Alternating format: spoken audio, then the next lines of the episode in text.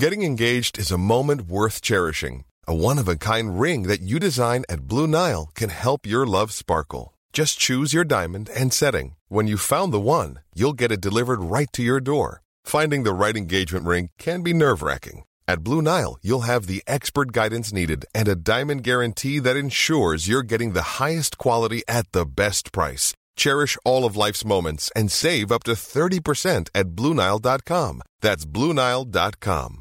Cool fact a crocodile can't stick out its tongue. Also, you can get health insurance for a month or just under a year in some states. United Healthcare short term insurance plans, underwritten by Golden Rule Insurance Company, offer flexible, budget friendly coverage for you. Learn more at uh1.com. Quality sleep is essential for boosting energy, recovery, and well being. So, take your sleep to the next level with Sleep Number. With a Sleep Number smart bed, you can individualize your comfort level and enjoy a better sleep night after night. JD Power ranks Sleep Number number 1 in customer satisfaction with mattresses purchased in-store. And now the Queen Sleep Number C4 smart bed is only $1,599, a saving of $300 only for a limited time. For JD Power 2023 award information, visit jdpower.com/awards. Only at Sleep Number stores or sleepnumber.com.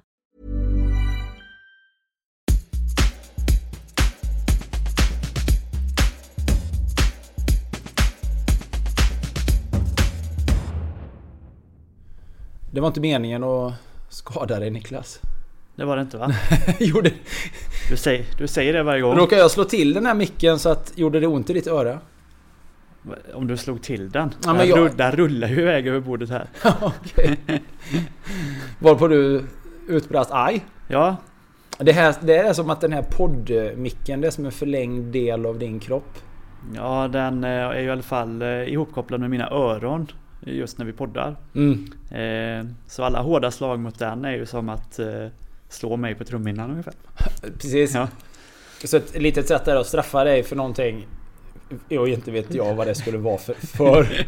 Det hade varit att liksom dunka, dutta till den här lite grann. Precis. Det är ju väldigt otrevligt. Ja, om, du, ska- om du hade varit sadistiskt lagd kunde du ju ägnat dig åt det. Och det är jag ju inte för fem öre faktiskt. Nej men det är skönt. Det Jag är ju ingen sån Fritzl Keller-person faktiskt.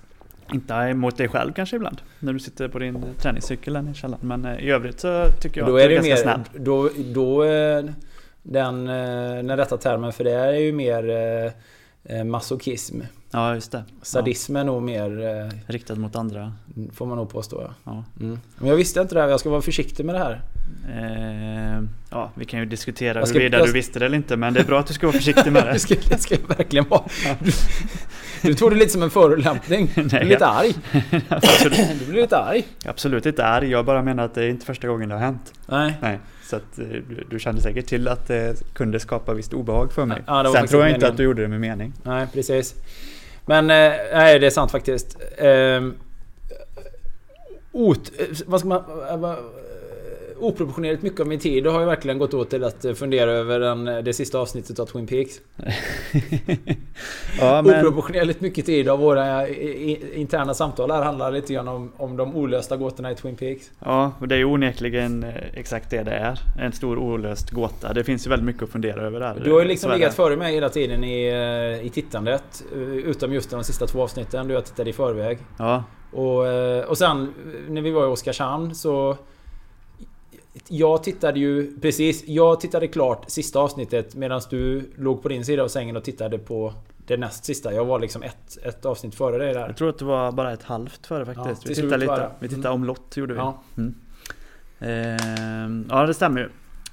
Och Och sen... sen, sen har jag, fått ägna, jag har fått ägna en hel del tid åt, åt att försvara Också åt att försvara Twin Peaks gentemot andra Alltså, Som har följt oss på podden här nu då Som tycker att sista avsnittet är obegripligt Vilket eh, ju man inte kan klandra dem för att tycka Nej, det får man hålla med om. Att Mm. det är obegripligt. I viss mån i alla fall. Absolut. Sen kan man ju grotta ner sig i, i forum och annat på internet om man vill eh, ha fler teorier. Att, Ja men just att när folk sitter nu och tolkar det här. Jag är säker på Mm. att eh, David Lynch Han sitter hemma på kammaren och bara skrattar åt alla här. Han sitter och läser med forum och bara garvar Och liksom och Jag är säker på att de, både han och Mark Frost bara pff, vi, vi, har, vi har ingen aning om vi ska sy ihop det här nej, så är det Jag säkert. menar, det är bara ett sätt för oss att vi vet inte hur vi ska ihop det. Men sista avsnittet var ju både... Det var ju både otäckt, ja, men det var ju skrämmande men det var väldigt, ja, det var ju väldigt konstigt och svårt. Vi kanske inte ska vara, vi ska... eh, Vad heter det? Man får vill lägga en sån... eh, En sån disclaimer att vi... Eh, För de som inte har sett den kanske. en spoilervarning En menar spoilervarning ja. Sånt håller inte vi på med Nej, vi håller inte på med spoilervarning. Har man inte tittat på Twin Peaks sista avsnitt nu så är man ju inte så intresserad ändå. Nej. Faktiskt. Det har ju faktiskt varit några veckor ut där. Jag läste en undersökning om att eh, spo spoilervarningar eh, Antalet spoilervarningar i olika forum har ju växt potentiellt. Eller, ja, under, Exponentiellt. exponentiellt under de senaste, senaste årtiondet här. Kanske är för att det finns fler ställen att bli, att bli spoilad på. Ja men precis, Men som, också- att, precis men som att man blir överraskad när man går in och läser om någonting som man ännu inte har tittat. Men också att folks eh, så här, ilska över att någon berättar någonting i förväg eh, är mycket eh, kraftigare nu för tiden. Mm. Ja, så, Det så att ja, lättkränkta Twin Peaks-tittare eh, vet jag Kulturvärld... inte vad vi ska förhålla oss till egentligen. Nej men kulturvärldens motsvarighet till... eh, Till såna här varningstexter på saker man inte ska stoppa i munnen och äta. Typ 'Don't eat this' Typ. Såna här torkpåsar i skor. 'Don't eat this' Som om man inte sa sig självt. Om du går in och surfar och googlar Twin Peaks om du inte har sett den. Eller och googlar avsnitt eller företeelser eller säsonger som man liksom inte än... Då får man nog räkna med att det blir lite spoiler ja. Så är det ju. Då är det lite spoiler alert. Men det som var intressant med den här säsongen var ju att man under ganska lång tid, det var något konstigt avsnitt där i mitten, men annars så tyckte jag ändå att det byggdes upp lite hopp så här om att det skulle komma en upplösning och, och att man skulle förstå lite mer och att det såg ganska ljust ut. Ja. Sen tycker jag att i de sista avsnitten eh, så var det bara mörker igen. Det finns Men det var någon kvar. som... Det var någon som beskrev det i något av de här forumen att... att eh, ja, först, första delen av säsongen var ändå så här konstig och svår och sen så blev det mer begripligt för att fullständigt raseras i slutet. Ja, Men eh, om vi verkligen outar, outar sista avsnittet då. Det här när Laura Palmer... Den döde Laura Palmer ändå i levande liksom nutida version.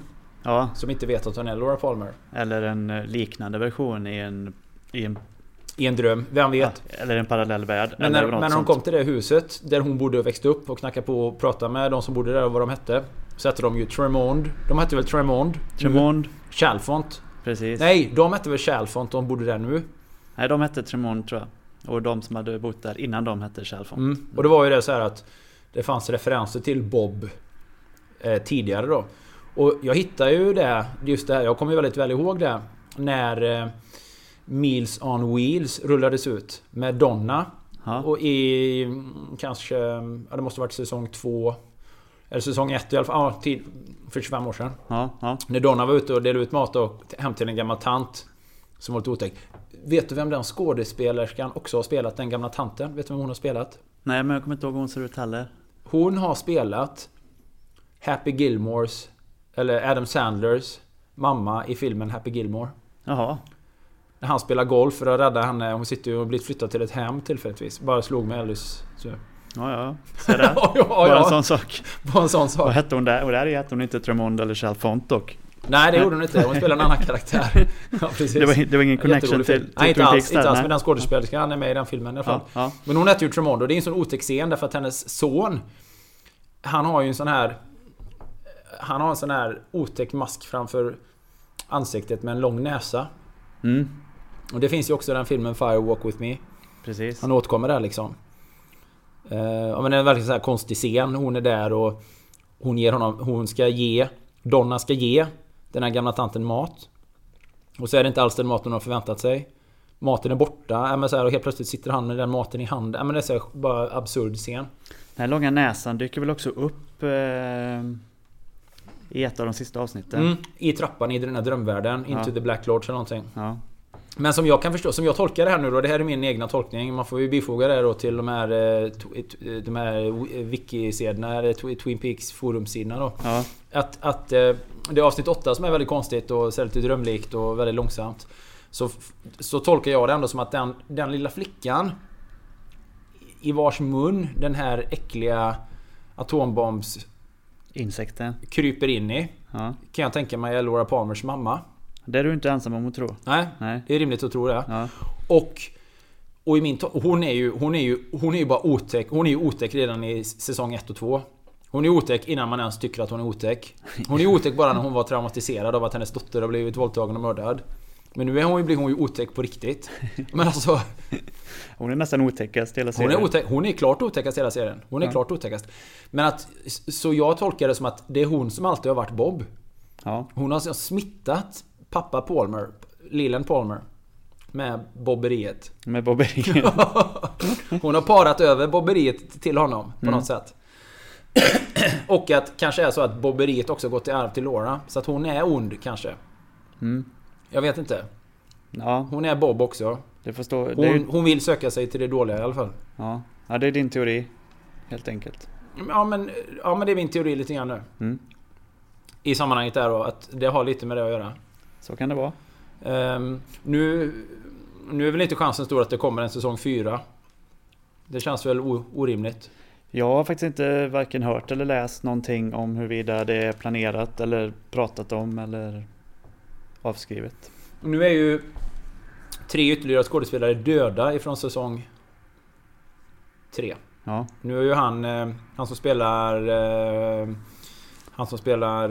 ehm, Trailer Park eh, Supervisor. Ja, ja. Harry Dean Stanton är ju död. Ja. Han, han gick ju bort nu för några veckor sedan. Han var ju 91 år gammal. Mm. Albert. Albert Rosenthal. Miguel Ferrer. Han gick ju Mm. bort i strupcancer. Mm. Eh, och så eh, Log Lady då. Eh, Catherine Colson. Mm. Eh, gick ju också bort i samband med sista... Ja, med inspelningen där. Precis. Och han är ju död sen, sen, sen länge. Han som spelar eh, Bob. Han dog redan 95 tror jag. Frank Silva blev bara 44 år gammal. Ja, Väldigt olyckligt. ja det var ju trist. Ja, verkligen. Ehm, ja. Men de har ändå lyckats animera men så här. David Bowie har ju en oväntad roll också i säsong 3. Eh, ja, han, han figurerar väl i If I Walk With Me-filmen Mm. i den rollen. Eh, vad är det han heter nu i, i serien? Kommer jag inte på nu. Ja, Han är också någon sån här eh, hem, hemlig agent som har försvunnit. Som numera bor i en tekokare. Precis. I drömvärlden. Ja, han är ju uppfinningsrik eh, Lynch när, eh, när han måste. Ja men så många otäcka konstiga trådar. Som, alltså så många, så många trådar som inte syddes ihop. Ja men ändå så här. Även, även han... Så många människor, så många biroller som passerar förbi. Jag tyckte också han var otroligt otäck. Han som satt, han som satt i cellen där och bara blödde och bara härmades. Han är oklar. Han är otroligt oklar. Men jag tror att det är han som Audrey Horn och hennes hennes eh, GIMP till man slash pojkvän slash o- eh, oklar connection Ja, letar efter. så kan det mycket väl vara. Ja. Det, det hade passat faktiskt. Eh, jag vill bara komma tillbaka till det här med att, att eh, David Bowie bodde i en tekokare eftersom ja, han är ju som alla vet död. Men även eh, han som spelade Arm, alltså den lilla dvärgen i de första säsongerna. Mm. Han eh, är ju inte med i säsong tre heller. Av, eh, han lever nog fortfarande men av någon anledning så eh, är han inte, vill den skådespelaren inte vara med. Han som var skoförsäljare i... Nej, inte skoförsäljaren. Utan The Arm, den lilla dvärgen som pratar Ja, ja baklänges. han som, han som Ja. är lätt nu ser Ja. vuligt. Ja, han som dansar bak, den, den dansande baklänges... Ja. Dansande baklängesdvärg. Han heter ju The Arm. Mm. Och i säsong tre så är han ju ett, det här talande trädet med en liten geléklump längst upp. Det är ju han. Okej, men precis. The Arm. Är han... Alltså... Men skoförsäljaren som hade förlorat en arm. Ja, Så eh, hans arm blev den ja dansande baklängesdvärgen. precis. Det är så det hänger ihop ja. Ja, Ja, och, ja, och det är så. Mike, Mike, skoförsäljaren, är väl i viss mån god och The Arm är väl eh, Bobs, Ja. eh, på Bobs sida. Ja, ja, nej, men det klarnar ju tydligt nu. Ja. It's all coming together. Klart som korvspad som det Ja. heter. Det är väldigt tydligt. Det är väldigt, väldigt tydligt. Ja, men Ja. jag, tyckte, jag tyckte ändå säsong 3, jag tyckte den var fantastisk. Den var, jag tyckte den var otroligt välgjord. Ja, det tycker jag Ja, med. ja. Jag njöt av den. Ja men alltså det är, det är sån, det, det är att verkligen ta TV-mediet till en helt ny värld. Att verkligen ta ut svängarna och verkligen, verkligen, eh, verk, riktigt sånt gött fuck off-tänk i vad man... I, i, liksom, I hänsyn till att vad man förväntar sig att publiken vill se och förväntar sig att se. Mm. Ja, för mig är det ju det är uppfriskande med en serie som ändå är så... Den serien griper ju tag i mig. Jag vill ju googla och läsa om det efteråt. Ja. Det är ju länge sedan jag såg något på TV som fick Mm. mig så här. Men det här lämnar ju jag- ändå en viss, det lämnar ju ändå en viss otillfredsställelse i att man, man får tolka så mycket själv. Man blir liksom inte klar. Man är inte klar med den serien nu. Nej. Det är väldigt mycket så här Laura Palmer skrik också i slutet. Och hela den scenen när han hämtar henne och det som finns i hennes lägenhet är ju helt sjukt ju. Mm. Och för det tänker jag också så att hon är en dålig människa på något sätt. Ja. Ja. Eller otäck. ja, eller bara trasig. Ja, men också att bobberiet har gått i arv då från mamma till dotter. Mm.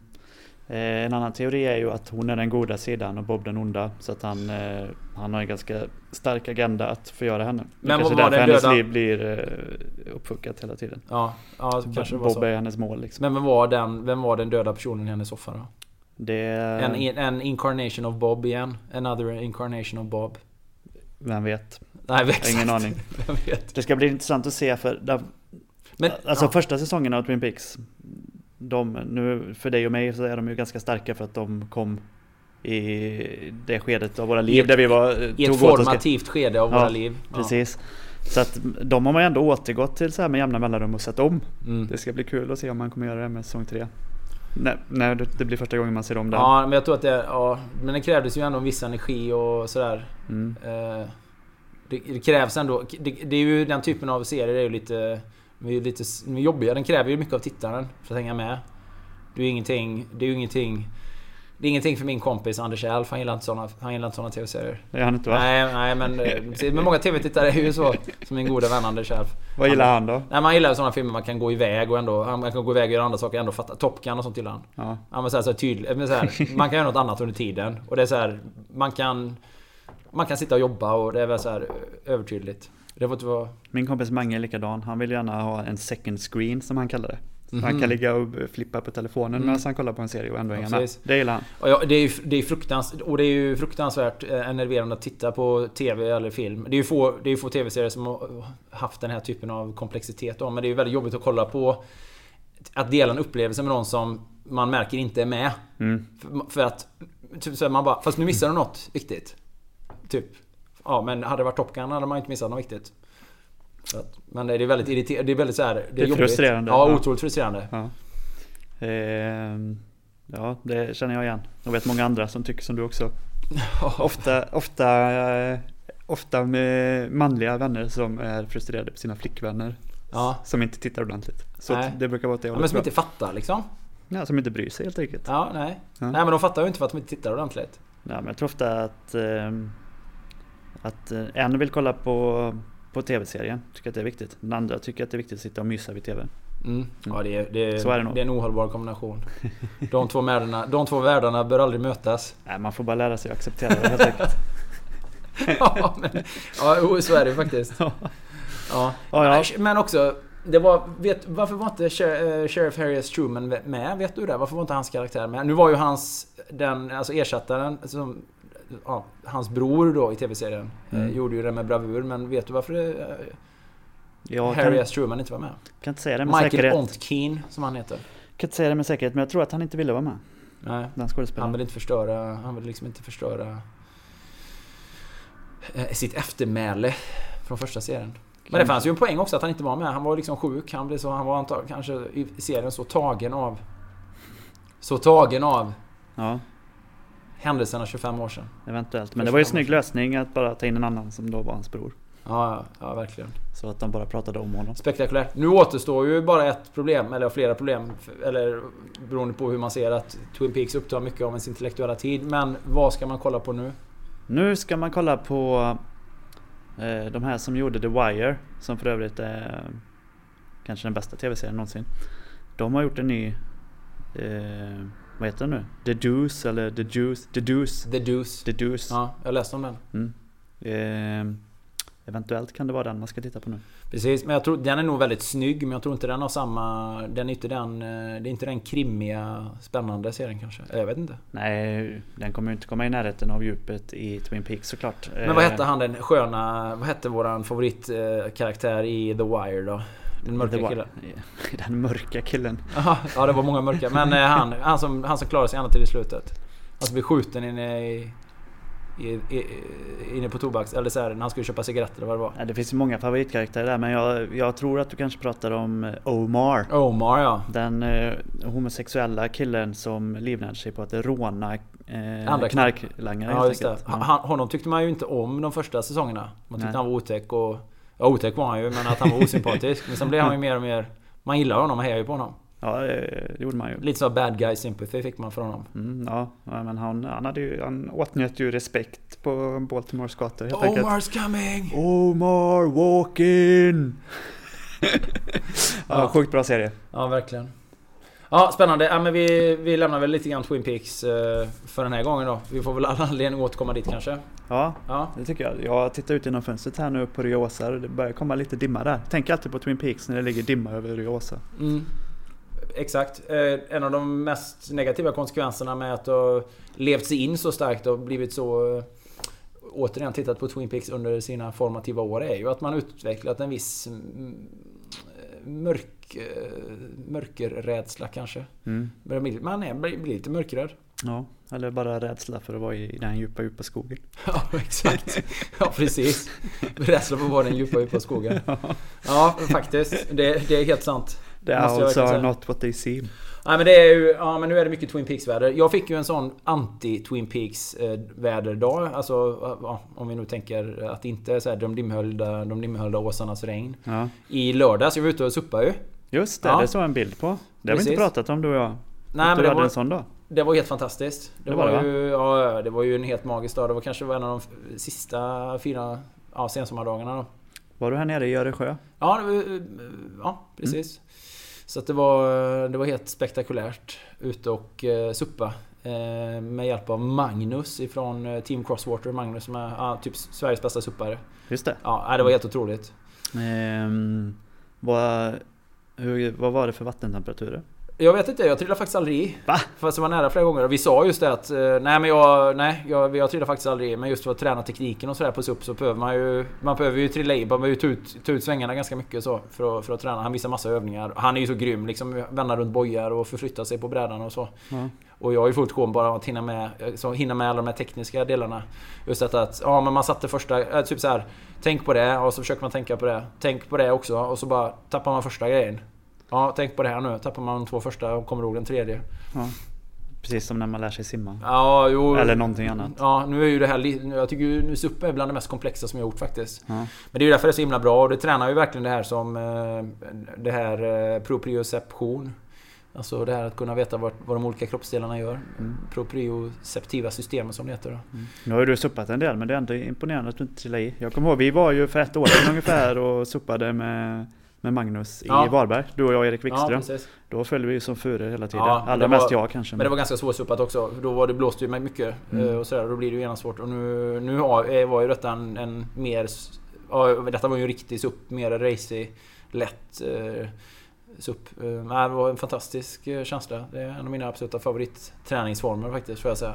Mm. Och ja, riktigt, riktigt... Eh, riktigt coolt är det att suppa. Man får sån... Ja, man får sån helhetsträning i det. Ja, härligt.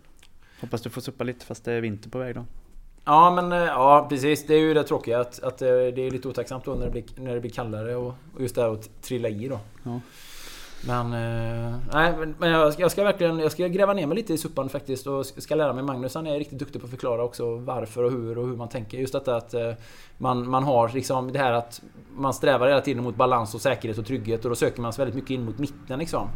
Vilket gör att det är därför många människor blir lite så här, eller kan bli lite så här lätt... Ja, man, får, man får lite kobenthet och man... Eh, eh, fötterna kan falla inåt och axlarna falla framåt liksom. Kroppen som strävar in mot sitt centrum. Mm. Just detta i, i suppandet då så tränar man ju den här eh, den förmågan att öppna upp mycket mer och, och hålla balansen och, ja, på ett väldigt komplext sätt då. Men som man har med sig nytta av i väldigt mycket annat. Det är intressant. Ja, det är sjukt intressant där också. Och Mm. hur man håller huvudet och hur det leder resten av hållningen. Och, och så vidare. Plus att det är ju jäkligt, det är en väldigt snygg träningsform. Det är ju härligt att vara ute på vattnet, ovanpå vattnet. Eller hur? Så, eh, ja men det... Nu blir jag också suppsugen. Ja, kanske inte just nu men... Nej men just att träna de sakerna som du precis nämnde. Mm. eh, Med balans och öppna upp och Det kommer vara bra och för dig. Niklas. Är, Men nu kommer inte du ha mycket möjlighet att tränas upp innan du ska ge dig på ditt... Det äventyret där du behöver mycket proprioception. Nej. Skidåkning. Precis. Skidåkning. får, Men du har ju skiar att träna å andra sidan och det gör ju du stora framsteg.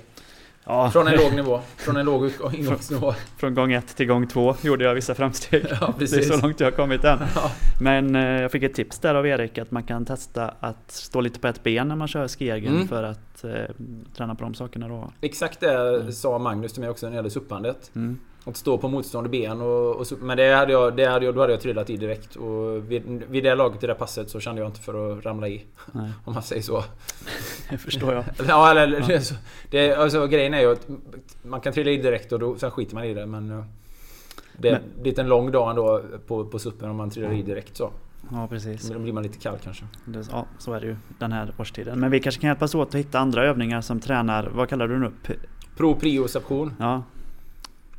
Kanske mm. bra. Ja, allting som mm. är mätben. Skidåkning tränar ju det också. Mm. I allra högsta grad. Så det är spektakulärt. Men du... Eh, jag tycker vi... Vi måste kort kommentera också förra veckans avsnitt. Ja, det kan vi väl göra. För att eh, då hade vi ju... Eh, då hade vi ju det här med... Cykelsäkerhet. Vi hade ju Daniel Breeze här från Bicycling och... Det var roligt. Ja, ja Daniel är ju supertrevlig. Ja. Intressant att prata med. Eller hur? Verkligen. Och då var ju hela den här grejen... Vi döpte det avsnittet till... Cykling, trafiken och hatet. Ja precis. Cykling, trafiken och hatet. Mm. Och, eh, ja, och det var ju framförallt hatet där som vi vände oss mot väldigt ja. mycket. Ja, och det var ju då hatet från bilister mot cyklister vi pratade om. Ja, men grejen är så här och det är ju inte alla som har fattat det liksom. Jag tror inte att alla har lyssnat på vårt avsnitt. Men, och det är ju för att det är väldigt otydligt i, klar, i lag, lagtexten också. Men Hela poängen med avsnittet är ju att visa att cyklister får cykla på vägbanan om man vill. Det bestämmer man själv. Det finns liksom inga regler som säger något annat. Men regelverket är ju också väldigt otydligt. Och jag såg en artikel bara så sent som för några dagar sedan här då, eh, igen då, där, som ligger på SVT, svt.se. Mm. Det SVT klargör då, klargör men gör det om möjligt ännu mer otydligt då, klargör. Det här gäller i cykeltrafiken. Och eh, då, är det, då har de refererat till en kvinna som heter Susanne Gustafsson som är trafiksäkerhetsansvarig på NTF, Nationalföreningen för trafiksäkerhetens främjande. Jag vet inte vad de har för lagstiftande eller vad de har för... Eh, vad de har för liksom... Eh, vad de är? Ja, vad de är. Men jag vet inte vad de har för mandat att eh, tolka lag i sammanhanget där. Mer Nej. än eh, ja, rent godtycke då. Men eh, hon säger så här. Hon menar att cyklister i vissa fall får cykla på körbanan även om det finns en cykelbana. Om det är lämpligare med tanke på färdmålets läge. Det är ungefär samma formulering som, som vi hade förut då. Mm. Eh, det innebär alltså att cyklister får vara på körbanan om det, om det gör det lättare för cyklisten att nå sitt slutmål. Eh, jag menar, kan man, kan man beskriva någonting mer otydligt? Och hon säger så här, och nu citerar jag då. Ur trafiksäkerhetssynpunkt skulle det även kunna vara säkrare för träningscyklister att vara på körbanan om de cyklar i höga hastigheter. Detta för att ta hänsyn till gångtrafikanter, barn och äldre som kan finnas eh, på cykelbanan. Säger Susanne Gustafsson. Men, så slutklämmen här då. Grundregeln är däremot att cykelbanan ska användas som en sådan finns. Eh, hur, hur mm. så här, både och, vare sig eller, varken eller och... Eh, ja det är ju otydligt och det, är det beror på liksom. Det är ju öppet för eh, vem som helst att tolka det ja, Men just den här formuleringen att, att eh, cyklister i vissa fall får cykla på körbanan även om det finns en cykelbana. Och nu man då säger att menar cyklister i vissa fall, om man tar hela spektrumet med cyklister och räknar in vanliga människor som bara pendlar på sin cykel och mm. säger att vissa cyklister då är träningscyklister. Och det är ju framförallt det som vi pratar om här naturligtvis då. Ja. Så det är alldeles uppenbart att det ligger i allas intresse att man cyklar på vägbanan därför att man rör sig mycket mer i, i bilars hastighet än i med än i Ja, om man cyklar i 40 km i timmen så mm. rör man sig som en bilist. Och inte som de som cyklar i 12 km timmen och eller går och eller springer och eller har barnvagn och eller har hund på en vägbana. Mm. Så att det här tog vi ju förra veckan och pratade ju verkligen eh, igenom det här från början till slut. Men, men det är alldeles uppenbart och det är också så när man läser kommentarerna som kom in på Facebook och på mitt Instagram. Att vissa säger så här, ja fast problemet är ju att Problemet där jag bor är att cyklisterna inte använder cykelbanan. Nej, för att de behöver inte det. De cyklar på vägen och det är säkert så att eh, där de cyklar på vägen så vet cyklisten att det är, det är betydligt säkrare och bättre och tryggare för alla alla trafikanter som finns här i området för mig att cykla på vägen. Och inte på cykelbanan. Så vi vill bara sätta, verkligen klargöra det en gång för alla. Att såvida inte det finns en förbudsskylt, en, en förbudsskylt som, eh, som tydligt och klart förbjuder cyklar och gångtrafikanter på vägen så får man cykla där. Det finns ingen lag, finns ingen lag som, som säger att du får inte cykla här. Men det finns ingen outtalad lag eller allmän lag som säger att finns det cykelbana måste du cykla där. Nej, är du träningscyklist så får du cykla på vägen om du vill. Och då ska du betraktas som vilket annat fordon som helst och åtnjuta samma respekt och säkerhet och eh, naturligtvis också eh, skyldigheter att följa lagar och förordningar som alla andra. Vilket ju cyklister brister i naturligtvis, men det, har, det är ju inte det vi pratar om här liksom. Nej, nej, Eh, det, tra- det händer ju såklart. att bryter, mot, bryter man mot trafikreglerna så ska ju det beivras på samma sätt också naturligtvis då. Ja. Då är man ju lika inför lagen på det sättet. Så är det ju. Och- Så är det ju. Ja. Absolut. Men man får cykla på vägbanan. Det är ju hela poängen här. Och det är ju det som är, tycker jag, den stora, den stora frågeställningen. Och där är ju, det är ju det som det råder en sån otroligt brist på kunskap. Framförallt hos många bilister som, som då ser sig nödgade, eller nödgade, som då ser sig som ser sig som att de får mandat att hota eller eh, på annat sätt uppföra sig dåligt eller illa eller farligt rent utav dem mot cyklister. Mm. Och de kan Mm. ju dra åt helvete de bilisterna. Ja, det tycker jag. Ja, verkligen. Ja. Deluxe helvete. Eh, ja, för det är ju aldrig rättfärdigat att med berått mod skrämma eller köra på någon. Nej men det är ju aldrig på rättfärdigt. grund det finns, av, oavsett vad man tycker. Nej men det är ju aldrig rätt... Det, det finns ju, det finns ju ingen... Nej, det är ju aldrig rättfärdigat att utsätta en annan person för fara. Bara för att man tycker att man ska vara uppfostrande eller mästrande eller eh, agera polis. Nej. Det, det är ju riktigt... Det är Ja, riktigt inte dåligt. ens om man stöter på en, en riktig idiot till cyklist som, eh, som sätter sig själv och andra i fara så är ju inte det anledning att köra på den personen. Nej. Nej. Precis. Oavsett. Nej, verkligen inte. Det är riktigt absurt i sammanhanget då. Ja, men vad bra. Då har vi, då har vi satt ner foten där Niklas. Riktigt ordentligt. Ja, Riktigt ordentligt. där tog du dem. Det, tog, det fick de som de teg, som vi brukar säga. Ja, vi får la se. Det fick de som de, som de teg. De kommer nog aldrig tiga, det tror jag inte. Nej, men, nej, men det är ju en väldigt ja. viktig, det är, en väldigt, det är ju en eh, otroligt angelägen fråga. Ja. Och eh, det är ju en, eh, ja det är verkligen en central fråga. I sammanhanget. Inte minst om man åker upp till ja, större städer eller på att säga. Men eh, ja, det, det, slår, ja, det slår väldigt mycket åt båda håll. Det är väl den enda... Det är väl eh, de enda ställena där jag hade använt cykelbana faktiskt. Eh, Det, typ centrala Stockholm. Om jag nu hade fått för mig att jag skulle cykla där överhuvudtaget då. Men, ja. Men ömsesidig respekt och hänsyn i trafiken det kan vi i alla fall enas om är centralt. Faktiskt. Det om det. I sammanhanget. Du Niklas, vi har ju jobbat på här med våra event och grejer. Det gör vi. Vi, Emellanåt. vi, vi sliter vårat anlete svett här på kontoret. Ja, jag, Från arla gryning till sen kväll. Varje Ja. dag. Så här länge Nej, som jag har varit här. lögn. Idag har jag nog, tror jag nog aldrig varit här faktiskt. Börjar nio. Ja. Gjorde vi idag. Ja. Vi. Men nu har vi grottat ner oss lite grann Och nu är klockan planera. snart åtta. Ja, vi har ju inte varit iväg. Vi har gjort lite andra saker emellan också. Ja. Men ganska många timmar här. Ja, men ganska många Mm. timmar. Men vi har ju... Ja, precis. Idag var en lång arbetsdag. Men vi eh, håller på med våra event. Och eh, jag tycker vi ska... Eh, vi ska lotta ut ett... Eller vi har dragit en vinnare av en eh, privat simlektion med mig. Av de som anmält sig till Lucia Swimrun. Vi hade ju en, eh, ett Early Bird erbjudande. Ja, Kopplat till Lucia Swimrun. Vårt härliga vinter swimrun event. precis. Det som går av stapeln eh, 10 december. Ja, vårt tomteskäggs-event. Ja. Och eh, den lyckliga vinnaren av en simlektion, eller lycklig, hon kanske inte blir så lycklig, kanske blir olycklig nästan. Nej, klart hon blir lycklig. Ja, man får ändå en, en, man får ändå en, en simlektion Ja. faktiskt. Nu har vi avslöjat att det är en hon här också. Ja, det är det. Hon heter Jeanette Jarneväng Ja, och hon får ta med sig en kompis. precis. Vilken kompis hon vill. Vilken kompis hon vill faktiskt. Och komma till Borås och eh, köra en eh, simlektion med mig. Mm. Eller under min guidning. Så att eh, hon kan... Hon kan du kommer mejla henne Niklas. Jag kommer mejla henne. Men hör, hör du det här Jeanette så kan du mejla mig direkt på jonas.golting.se Mm. Så ska vi se till att eh, det blir ordning på den Lucia Sims eh, förberedelsen. Härligt. Men! Det blir ingen simning i Lucia direkt eller krona under våran träning, så mycket kan jag säga. Nej, men det, Det är ingen tomteskäggssimning. det är inte det ni ska träna på. Nej det är det inte. Nej. Utan vi, vi tränar mer, mer krål, kråltaget. Eh, kommer, kommer, Krål, krålningen och andningen är det vi ska köra.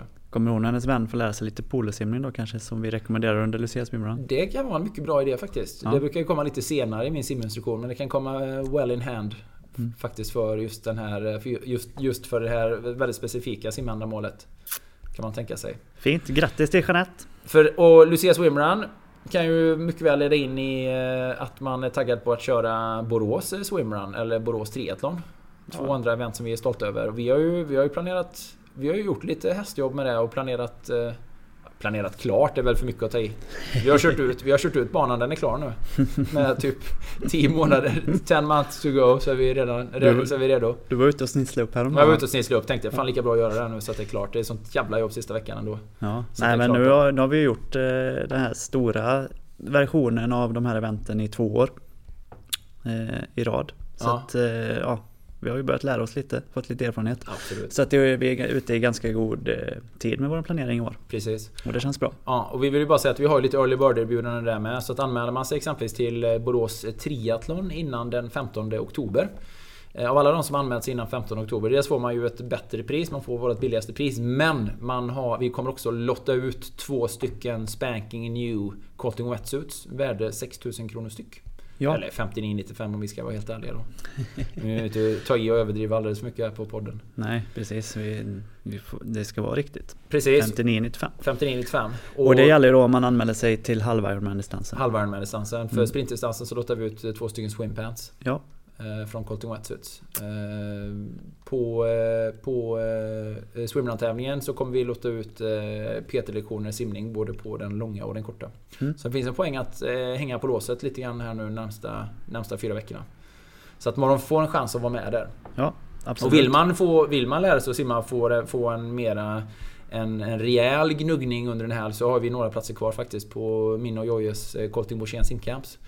På Eh, båda de datumen som är satta? Ja, det är inte många platser kvar på totalt sett men en 3-4 platser på vardera. Dels 20, 20 till 22 oktober eller den 8 till 10 december. Fördelen med december är ju att man också kan stanna då och köra Lucia Swimrun. Det är ju mandatory. Nej, ja, ja, det är mandatory men...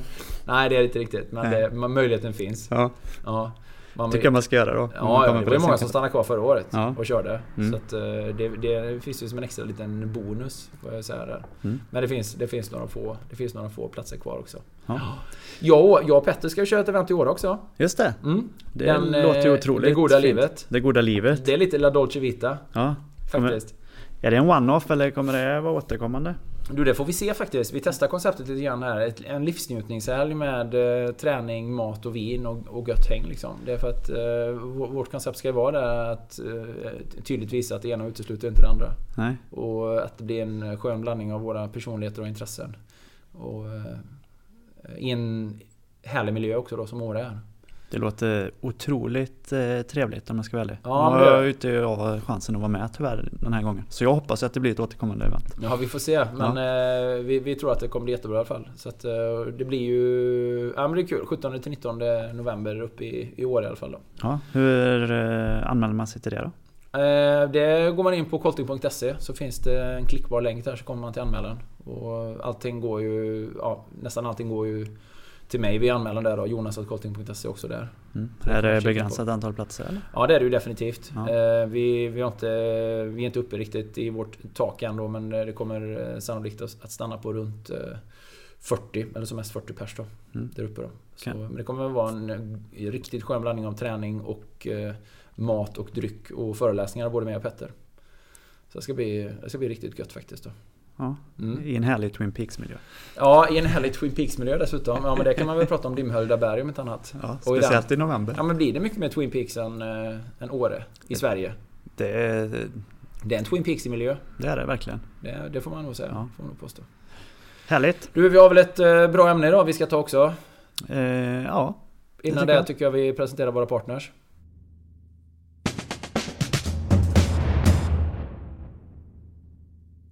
Varsågod. Då börjar vi, tycker jag, med Apollo Sports. Apollo Sports som då är Niklas. Du, varsågod och eh, benämn dem med, ditt, eh, med det epitetet du har förlänat dem. Apollo Sports, eh, Norra Vintergatans absolut bästa leverantör av sportresor på alla nivåer. Ja, precis. Hur det är med Södra Vintergatan det vet vi inte, men det, så det låter ju osagt. Ja. Men så långt vill vi inte sträcka oss, men Nej, norra, norra Vintergatan åtminstone. Det är utanför vårt Ja, det- eh, distrikt. Precis, Ja. och, och det så just det här o- vin- vinter, Vintergatan. Det är just i den andan då som, som eh, vi tycker att eh, Apollo och Apollo Sports eh, är extra intressanta just nu. För det börjar ju verkligen gå mot vinter. Och, då, eh, och, innan det blir vinter, om det blir en vinter, det vet vi inte hur det är i södra Sverige. Då brukar det bli en, en väldigt lång och segdragen höst med mycket mörker och mycket regn. Och då kan det ju vara eh, en eh, fantastisk boost för motivationen och inspirationen att ha någonting bokat i den här långa höstvintern, vinterhösten eh, framöver. Eller vad tycker du? Ja, ett ljus i mörkret helt enkelt. Ett ljus i mörkret, en termos i gryningen. Ja. Faktiskt jätteviktigt. Ja. Eh, och eh, Apollo eh, har ju med sina träningsresor verkligen hittat en nisch som är lite unik. Man har ju bland annat de här eh, temaresorna. Eh, och då tänker jag i synnerhet på det som heter Live Aboard. När man bor på båt. När man bor på en båt och gör olika äventyr eh, i och omkring vatten. Det finns ju swimrun-resor med liveaboard och eh, det finns ju framförallt simresor med liveaboard. Jag är coach på tre sådana resor i, under, under de närmaste åtta månaderna. Härligt. Ja, det blir härligt. Jag ska Ja. åka med mig Igelström till eh, Maldiverna först två gånger. Eh, November, december och januari, februari.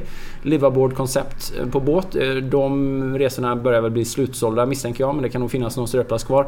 Och sen har vi en likadan resa med samma koncept till Kroatien i maj. Härligt. Ja, och det finns ju många andra eh, typer av eh, liveaboard-resor också med många andra duktiga ledare. Jag vet att eh, simgurun Micke Rosén kör någon resa nästa vecka tror jag.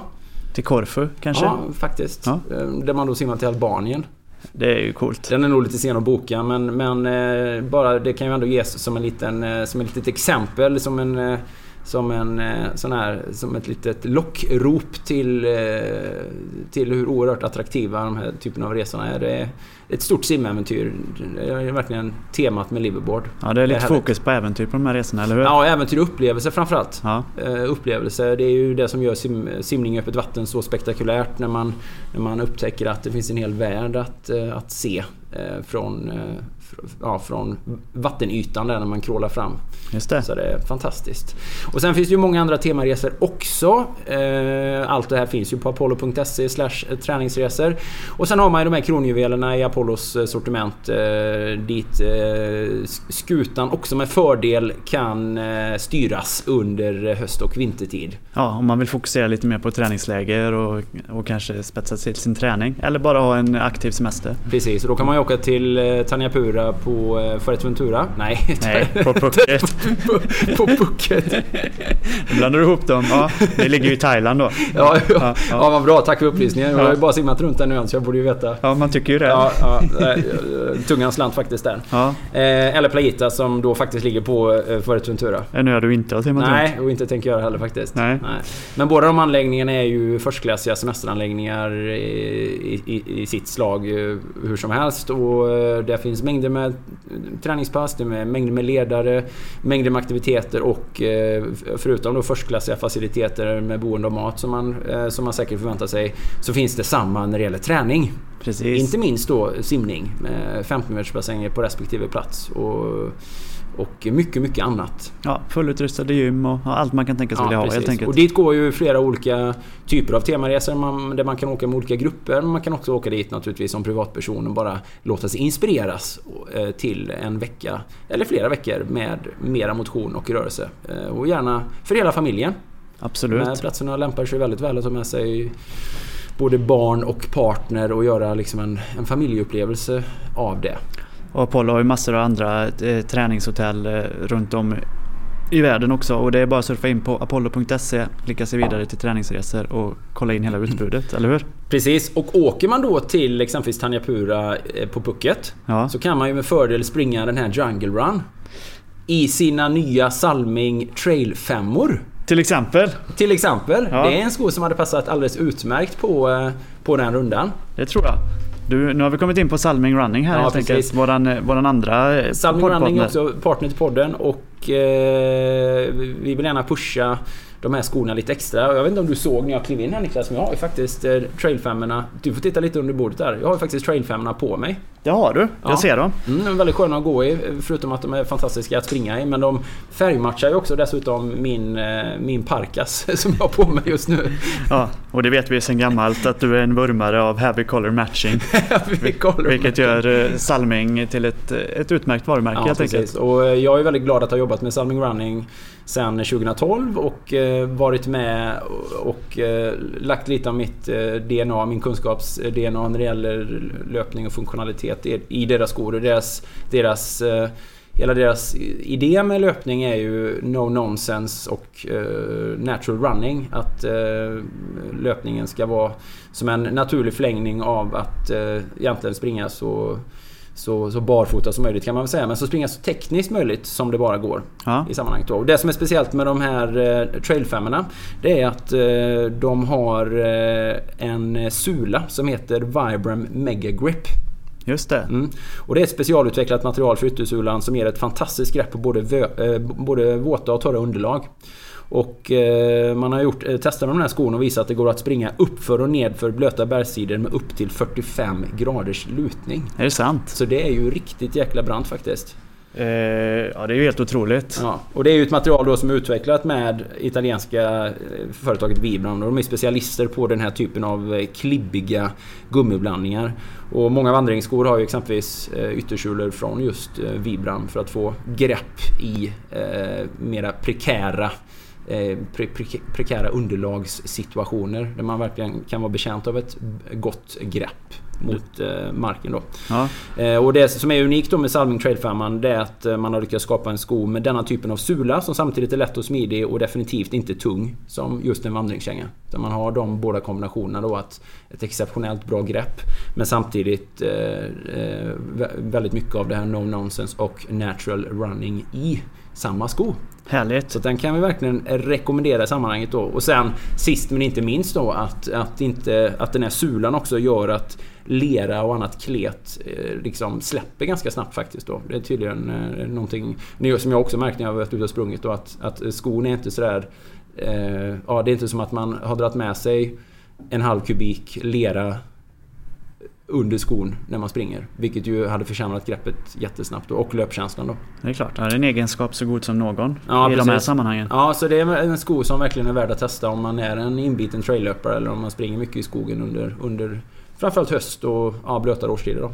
Jag ska ju köra den här eh, Arctic Mountain Marathon eh, nästa sommar. Ja. Detta är en sko för mig då kanske? Det tycker jag Niklas. Ja, ja. Det är en sko för dig att testa. Det ska jag göra då. ja, verkligen. Ja, härligt. Ja, precis. Du kan ju, och då kan ju du utnyttja den här rabattkoden som eh, Salming så generöst eh, eh, ger till våra poddlyssnare. Jag får också, också använda den. Du får också använda den Niklas. Det är ju helt otroligt. och det är en rabattkod som ger 15% på hela Salmings eh, sortiment. Ja. Eh, man använder koden eh, KOLTINGPOD med Den... två D, ett och, ett och samma stycke. C-O-L-T-I-N-G-P-O-D. Där satt den. Ja, och då kan man, det kan man, den kan man ju använda på eh, Salmings eh, webbshop då, salming.com. Eller om man eh, vill besöka eh, Salmings två konceptbutiker som verkligen är värda ett besök. De är spektakulära. Mm. Och eh, där har man dessutom möjligheten att kika in på det här RunLab, eh, ja, RunLab-systemet som man har där man kan göra löpanalyser då. Eh, som, som vi har pratat om i tidigare avsnitt. Då. Just det. Eh, den ena konceptbutiken ligger på Kungsgatan i Stockholm och den andra ligger i, i Sisjön i Göteborg.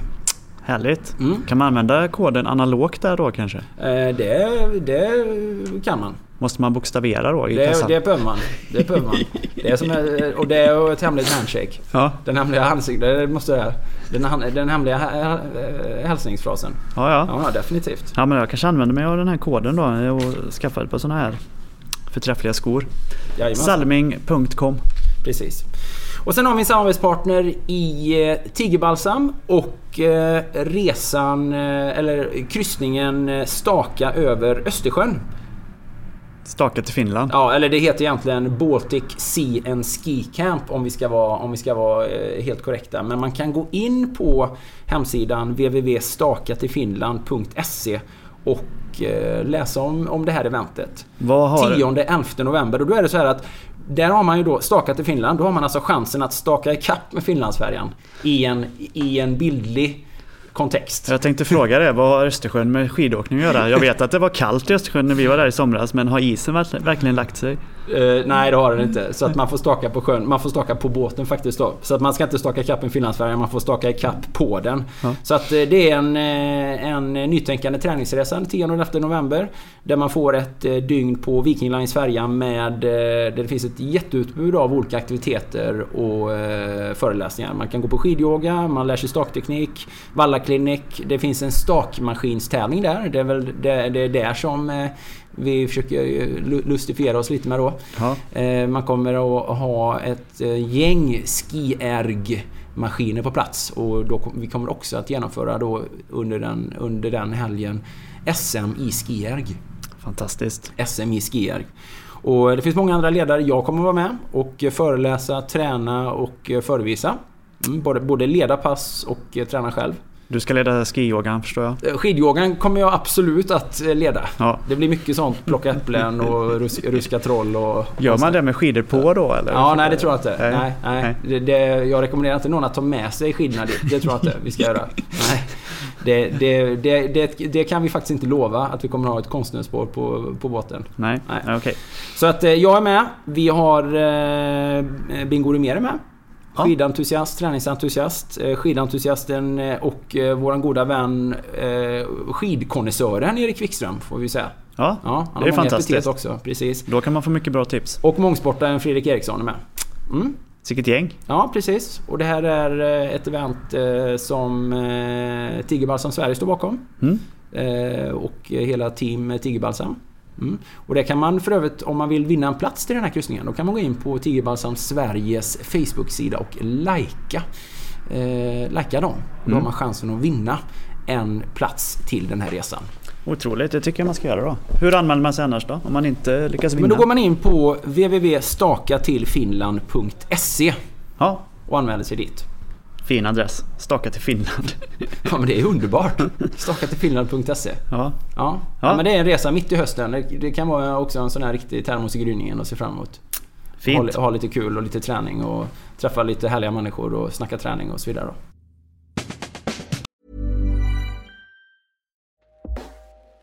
Hey everyone! I've been on the go recently. Phoenix, Kansas City, Chicago. If you're like me and have a home but aren't always at home, you have an Airbnb. Hosting your home or a spare room is a very practical side hustle. If you live in a big game town, you can Airbnb your place for fans to stay in. Your home might be worth more than you think. Find out how much at airbnb.com/slash host. Normally, being a little extra might be a bit much, but not when it comes to healthcare. That's why United Healthcare's Health Protector Guard fixed indemnity insurance plans, underwritten by Golden Rule Insurance Company, supplement your primary plan so you manage out of pocket costs. Learn more at uh1.com. Quality sleep is essential for boosting energy, recovery, and well being. So, take your sleep to the next level with Sleep Number. With a Sleep Number smart bed, you can individualize your comfort level and enjoy a better sleep night after night. JD Power ranks Sleep Number number 1 in customer satisfaction with mattresses purchased in-store. And now the Queen Sleep Number C4 smart bed is only $1,599, a saving of $300 only for a limited time. For JD Power 2023 award information, visit jdpower.com/awards. Only at Sleep Number stores or sleepnumber.com.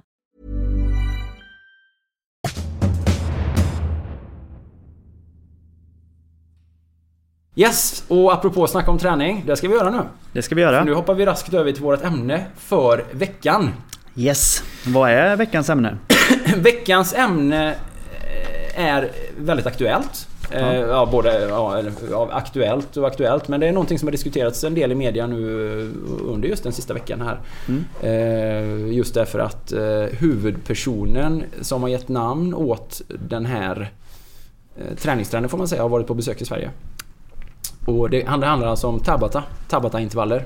Tabata-intervaller ja. Tabata. Tabata är ett ord som många kommer i kontakt med som om man tränar på gym eller om man rör sig i olika träningssammanhang så har man säkert kommit i kontakt med ordet Tabata.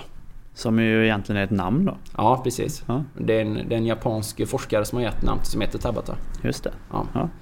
Eh, och det är ju så här korta intervaller, va? Eh, hur fungerar det? det är 20, man gör 20 sekunder av någon slags övning och sen vilar man 10 och så gör man det i Mm. Åtta varv. Intressant att du frågar Niklas. Ha? För det där har ju varit, eh, varit lite, tror jag, lite tvist om. Eller det har nog varit lite missuppfattat tror jag. Ja. Många, många, just det här vad Tabata-intervaller egentligen är.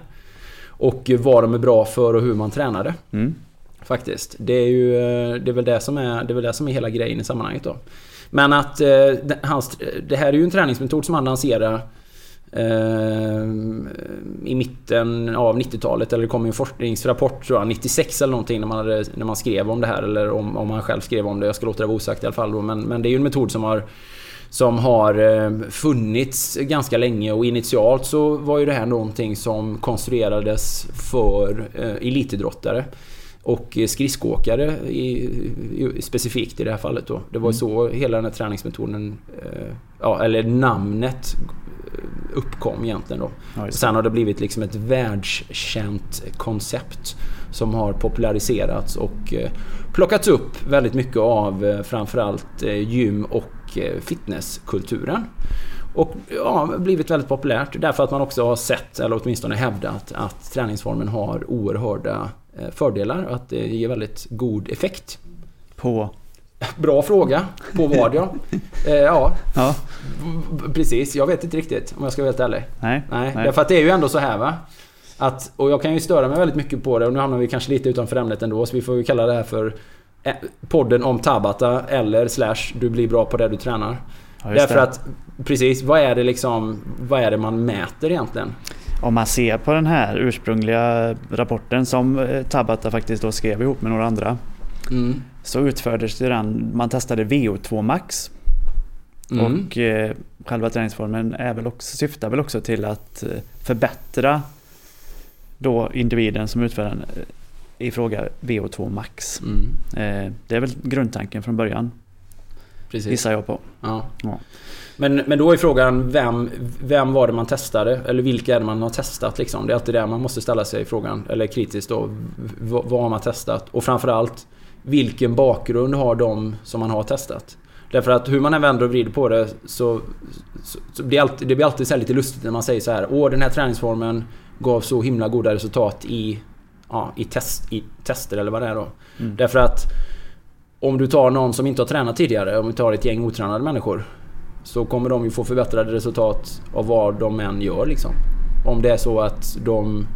Eh, ja, alltså en otränad människa som börjar träna vad som helst kommer ju få en, en, en förbättrad fysik. Eh, och det är klart att den här träningen är ju högintensiv. Om man gör Tabata på rätt sätt så är den ju exceptionellt högintensiv. Det är den ju. Man ligger eh, under liksom, eh, intervallerna ska man ju ligga på 170% av sitt VO2 max. Ja, om, man, om man ska då följa instruktionerna i den här vetenskapliga studien som visar på resultaten man kan få. Och det är också, ja precis, och det blir så himla mycket att gå igenom eller prata mm. om här på en och samma gång. För att hur kan man köra på 170% av sitt VO2 max? Kan ju någon undra då liksom. Eller vad innebär det egentligen? Ja. Och, och det blir, men så här, men jag vill ja, men om man, om man går tillbaka till grundfrågan så här, om man tänker att man har testat det på, testat det på elitidrottare, vilken mm. effekten är. Då är det ju så att om man testar det på en elitidrottare som har eh, 10 000 timmars aerob träning i botten, liksom, som har en re, riktigt hög, en högt och väl utvecklad fysik till att börja med, framförallt ett väldigt väl utvecklat aerobt system. Så är ju det här, det här är ju att betrakta som en, som en, formtomp, som en formtoppningsträning. Och vi ska komma ihåg en sak. Intervallträning är ju liksom ingenting nytt. Fartlek är ju liksom ingenting nytt. Eller, eller vad intervaller är, det är ju egentligen en kombination av arbete och vila. Mm. Och det har ju funnits sedan människans uppkomst liksom. Man springer hårt och så vilar man en stund. Man springer hårt och så vilar man en stund. Alltså, så har ju människor rört sig naturligt i sitt, i sitt naturliga tillstånd. Ja. Eh, under hela vår jägar och samlarkultur. Så är det ju på det sättet många gånger människor har rört sig. Alltså, ja. Det är korta, korta perioder med hårt arbete. Medelhårt och hårt arbete så är det liksom vila. Ja. Och, och, och, idrott, även, och idrottsmän har ju tränat så från tidernas begynnelse också. Ja, I någon mån. Ja, man bara håller sig till idrott så har ju, det har ju folk ändå hållit på med sedan början på 1900-talet. Ja. Att just i träningssammanhang använda sig av intervallträning. Och det, och det finns ju någonting så här, Det finns ju någonting som ligger väldigt nära Tabata-intervallerna som kallas för 15-15 intervaller. Mm. Som mig veterligen är en svensk uppfinning som har funnits, som man har pratat om sedan 40-talet, 50-talet eh, åtminstone. Där, där jag vet att vi som simmare körde en hel del 15-15 intervaller. Eh, under min ungdomssimtid. Och vad man gör då det är att man simmar 25 start 30 egentligen. Och så lägger man dem på 15 sekunder. Så man simmar 25 frisim, lägger dem på 15 och så här. Ja, man, man simmar nästan allt vad man kan då. När man simmar många blir det ju då. Mm. Men det ligger ju väldigt nära. Och 15-15 träning har ju, betraktar man ju redan på den tiden då som också väldigt bra för eh, liksom den maximala... Eller för prestationsförmågan helt enkelt. Mm. Så att, så att det är ju det ena så här att det är ju inte, det är inte något nytt egentligen. Det är bara att det här har vi hittat... Här har han ju liksom... Det är ungefär som... Det är ungefär som med Crossfit eller vad som helst liksom. Är man att lyfta tyngder eller att göra övningar eller köra cirkelstyrka. Nu har man konceptifierat det för några år sedan och så kallar man det Crossfit. Nu har man... Nu har ju man hittat en träningsform här. Nu är det ju lite längre arbetstid i Tabata-intervallerna. Det ska ju vara då 20 sekunder, 20 sekunder på och 10 sekunder av. Och så ska man göra 8 sådana repetitioner så blir det 4 minuter då. Just det. Det är ju en, en klassisk Tabata-intervall då. Mm. Och sen när vi pratar om elitidrottare så gör man ju flera olika Tabata-intervaller i regel. Och det är inte bara en enda intervall utan då kör man ju kanske någonting lugnt emellan och sen kör man flera olika varianter. Precis. Eh, men det är ju ändå så att... Det är ändå så att... Eh, ja, det man kan... Det, jag kan säga så här direkt. Jag tycker ju... Jag tycker ju högintensiv träning i den här formen är kanonbra. Emellanåt. Och för vissa individer. För mig, jag, älsk, jag tycker det är perfekt. Jag, jag älskar det för egen del. Som en del eh, i träningen. Jag älskar ju att köra sådana cykelintervaller exempelvis. Eh, ja. När du sitter hemma i din källare och När jag sitter i fritzirkällen och kör ja. ja. Och det är olika varianter. Det behöver inte vara exakt Tabata. Jag menar, nu pratar man om ett fyra minuters intervall här på det stora hela. Och för, för, några år sedan så var det ju otroligt intressant att köra... Då, då, det, man pratar mycket om hur Marit Björgen tränade exempelvis då för ett antal år sedan och hur många cyklister toppar formen och hur många konditionsidrottare körde. Och då var det ju just, då pratade man mycket om 4 4 Och då körde man, men då körde man ju fyra minuter hårt. Eh, en hel fyra minuter på gräns, ja max egentligen då, på gränsen till max i alla fall då, så hårt man kunde. Och sen en ganska lång återhämtning och så körde man fyra sådana intervaller. Så 4 gånger 4 minuter stenhårt. Här har man ju då 10 sekunders vila regelbundet så att man om möjligt kan pressa upp intensiteten ännu högre då. Mm. Så att det är ju en variant av det då. Så att det är ju det första som är värt att nämna. Att det här är ju inget... Det finns ju liksom ingenting nytt egentligen i det här. Utan det här har blivit en... Det har blivit en populariserad... En trend som är populär i sammanhanget nu då som, som man använt då och eh, som säkert lämpar sig väldigt väl för att använda exempelvis i gym då när man kör kanske en övning då så ja, byter man på 10 sekunder. Även om det verkar väldigt rörigt att byta övning. Köra någonting i 20 sekunder och sen byta övning snabbt liksom. Just det. Då får man köra ja. mycket med sin kroppsvikt då kanske. Ja.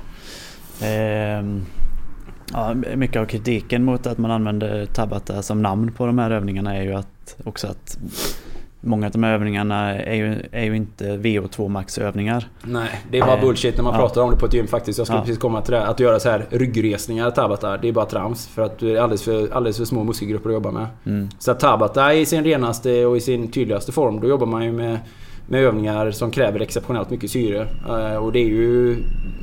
Jag vet inte ens om du skulle kunna göra det på ett gym på det sättet. Utan att det bara blir... Utan att det bara blir liksom... Ja, mjölksyra fast på fel sätt. Alltså du får inte den... Du får inte, det är klart att du kan lyfta en vikt i 20 sekunder och vila men det är inte Tabata-träning. Utan det här handlar ju framförallt om att öka den maximala syreupptagningsförmågan.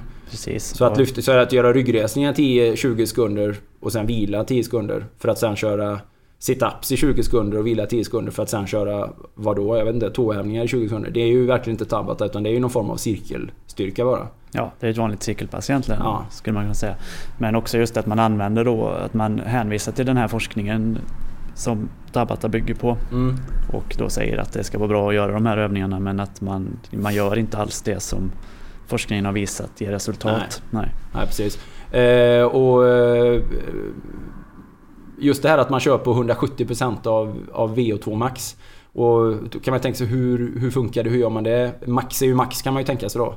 Men saken är ju den att om man gör då ett VO2 max test, ett riktigt test då på exempelvis testcykel så får man ju kanske får man en score på ett watttal då som man kan hålla som är VO2 max-talet då. Eh, kanske och jag vet inte vad det är vi kan dra till med 300 watt exempelvis då. Mm. På cykel. Och då är ju hela poängen då att... Och, det är ju någonting man... Jag menar ett VO2 max-tal i cykel. Man tänker sig 300 watt i det här fallet. Det är ju ändå en... Det är ju ändå en eh, en nivå då som du ska kunna hålla kontinuerligt under ett antal minuter vid ett test eller vid en maximal prestation. Mm. Så, så att köra på 170% av det då under 20 sekunder, vila 10-20 sekunder. Det är ju en, en extremt hög belastning. Det är ju alltså, det är ett riktigt, riktigt, det är ett riktigt, riktigt maxpass vi pratar om i sammanhanget då. Jag har läst lite om det nu och just folk då som har testat att göra det just på testcykel som också är den utrustning man använde då när man gjorde forskningen. Ja. Det, då säger många att, eh, att det, det känns inte speciellt ansträngande de första tre intervallerna att köra på 170% Men sen från intervall 4 och framåt så är det extremt jobbigt då. Mm. Så att, att köra de första på 170 det känns inte som att maxa ut ordentligt ändå. Tycker de flesta. Mm. Utan att det är just att man gör de här intervallerna och att man kan pressa upp Mm. intensiteten intervall för intervall. Ja. Ja. Men eh, självklart är det en hård på, påfrestning att köra 170%. Ja, det är det ju Mm. verkligen. Och jag tycker ju, som sagt, jag är ju en, en absolut anhängare av den här typen av träning för vissa personer i vissa sammanhang. Eh, I synnerhet så är det ju, det är ju verkligen en, en elitidrottsträning. Det är ju en elitidrottsträning att, att, att kapitalisera på exempelvis då en bra grundträning. En, eh, att, eh, att kapitalisera på många timmars aerob träning och att komplettera med då långa distanspass i sammanhanget då. Men att tro att, att Tabata men det förutsätter just den här, den här stora basen naturligtvis för att kunna använda det och kunna få ut någonting av det. Eh, om, man, om, man ska vara, om man ska bli en duktig tempocyklist exempelvis. Eh, om man ska vara som Tom Dumoulin igår, eh, eller som, eh, nu, ja, som vann eh, tempot här på VM i cykel igår. Ja. Så har inte han byggt sin träning på Tabata-intervaller kan jag lova dig. Nej, men han kan ha haft det som ett komplement då naturligtvis. Ja. Eventuellt. Precis. För att, för att ja, boosta sin topprestation.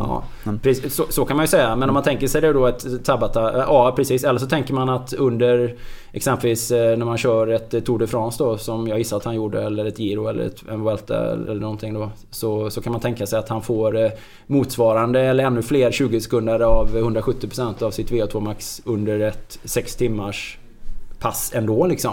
Just det. Så att han får det, men så får han allt annat också Mm. kopplat till det. Liksom. Och, men, men hela grejen är ju, är ju den här... Och det som jag kan vända mig emot i den pop- populariserade beskrivningen av Tabata är hur media framställer det och hur man, hur man vill sälja det. Hur man vill sälja konceptet. Det är att man inte... Man förklarar ju inte de bakomliggande faktorerna. Man förklarar ju inte... Man förklarar ju inte eh, helheten runt det här. Liksom att... att eh, Nej, man presenterar ju det som, som en träningsform och inte som ett verktyg att an- använda i sin vanliga träning. Det säger, det är ju ett, det är ett träningspass som, som kan då med fördel för vissa personer införlivas i ett, i ett helhetsträningsprogram. Mm. Men om man är exempelvis, om man nu är då Tom Dumoulin eller någonting. Eller någon i hans kaliber då absolut världsklass i en konditionsidrott. Så kan man ju tänka sig att eh, han eh, under en typisk träningsvecka kanske har 25 timmar cykel i någonstans eh, 60-80% av VO2 max och, och sådär. Och sen har han två eller tre timmar som är på någon form av tröskel och sen har han kanske en timme som är i det här v 100% VO2 max eller mer eller någonting. Men det är ju de här, det är ju de här, den här oerhörda mängden av distans sammantaget totalt och under tiden blandat med den här hårda intensiva träningen som gör att man är en duktig eller en idrottare av världsklass. Det är ju inte att man bygger ett träningsprogram där man kör Tabata-intervaller varje dag bara. Nej, jag gissar att det du vänder dig emot är ju att man säljer in det så här att eh, träna fyra minuter tre gånger i veckan, Mm. få samma effekt. Ja, få samma effekt som vad? ja precis. Okej, och visst, det kanske är bra att vissa kommer igång och tränar men Men eh, man har också sett att folk då som, ja, här finns något för mig då. Det här kan jag pressa in i mitt, eh, i mitt eh, fullspäckade liv och köra tre gånger i veckan. De som börjar med det, om man kollar ett år senare, så är det väldigt få som fortfarande håller på med det för att ja, det kanske inte är en så ja, tillfredsställande träningsform ändå. Nej men ska man köra riktiga Tabata-intervaller så kräver det ju otrolig motivation. Det är ju som du säger, det är ju exceptionellt jobbigt. Alltså när man kommer in på minut eh, två eller tre och framförallt sista minuten, då är det ju stenhårt. Mm. Eh, Det, är ju, det är ju brutalt ju. Mm. Eh, Och det krävs, och det kräver ju väldigt mycket motivation. Och det är ju en extremt... Ja, det är ju en stressande träning. Det är ju hög, högriskträning. Det är också, hög, det är också högavkastningsträning om man kan förvalta det. Mm. Men det är väldigt få människor som kan det. Ja. Men det som... Och, och att det skulle ge samma effekt eller bättre effekt. Okej, det ger bättre effekt mot att inte träna alls om du gör det tre gånger i veckan. Mm. Men om du har ett eh, mer traditionellt träningsprogram så eh, ja, då kanske det gör, ger lite bättre effekt. Ja men då återigen, får om du inte gör någonting i vanliga fall så kommer vad som helst att bli en förbättring. Precis. Men sen är det, jag, det som jag verkligen kan lite gå, gå igång på mer då, det är när man vill... Och det är ju ofta, ofta så med den här typen av forskning då, där man pratar om högintensiv träning eller ja, hit, uh, high intensity, Tabata-intervaller.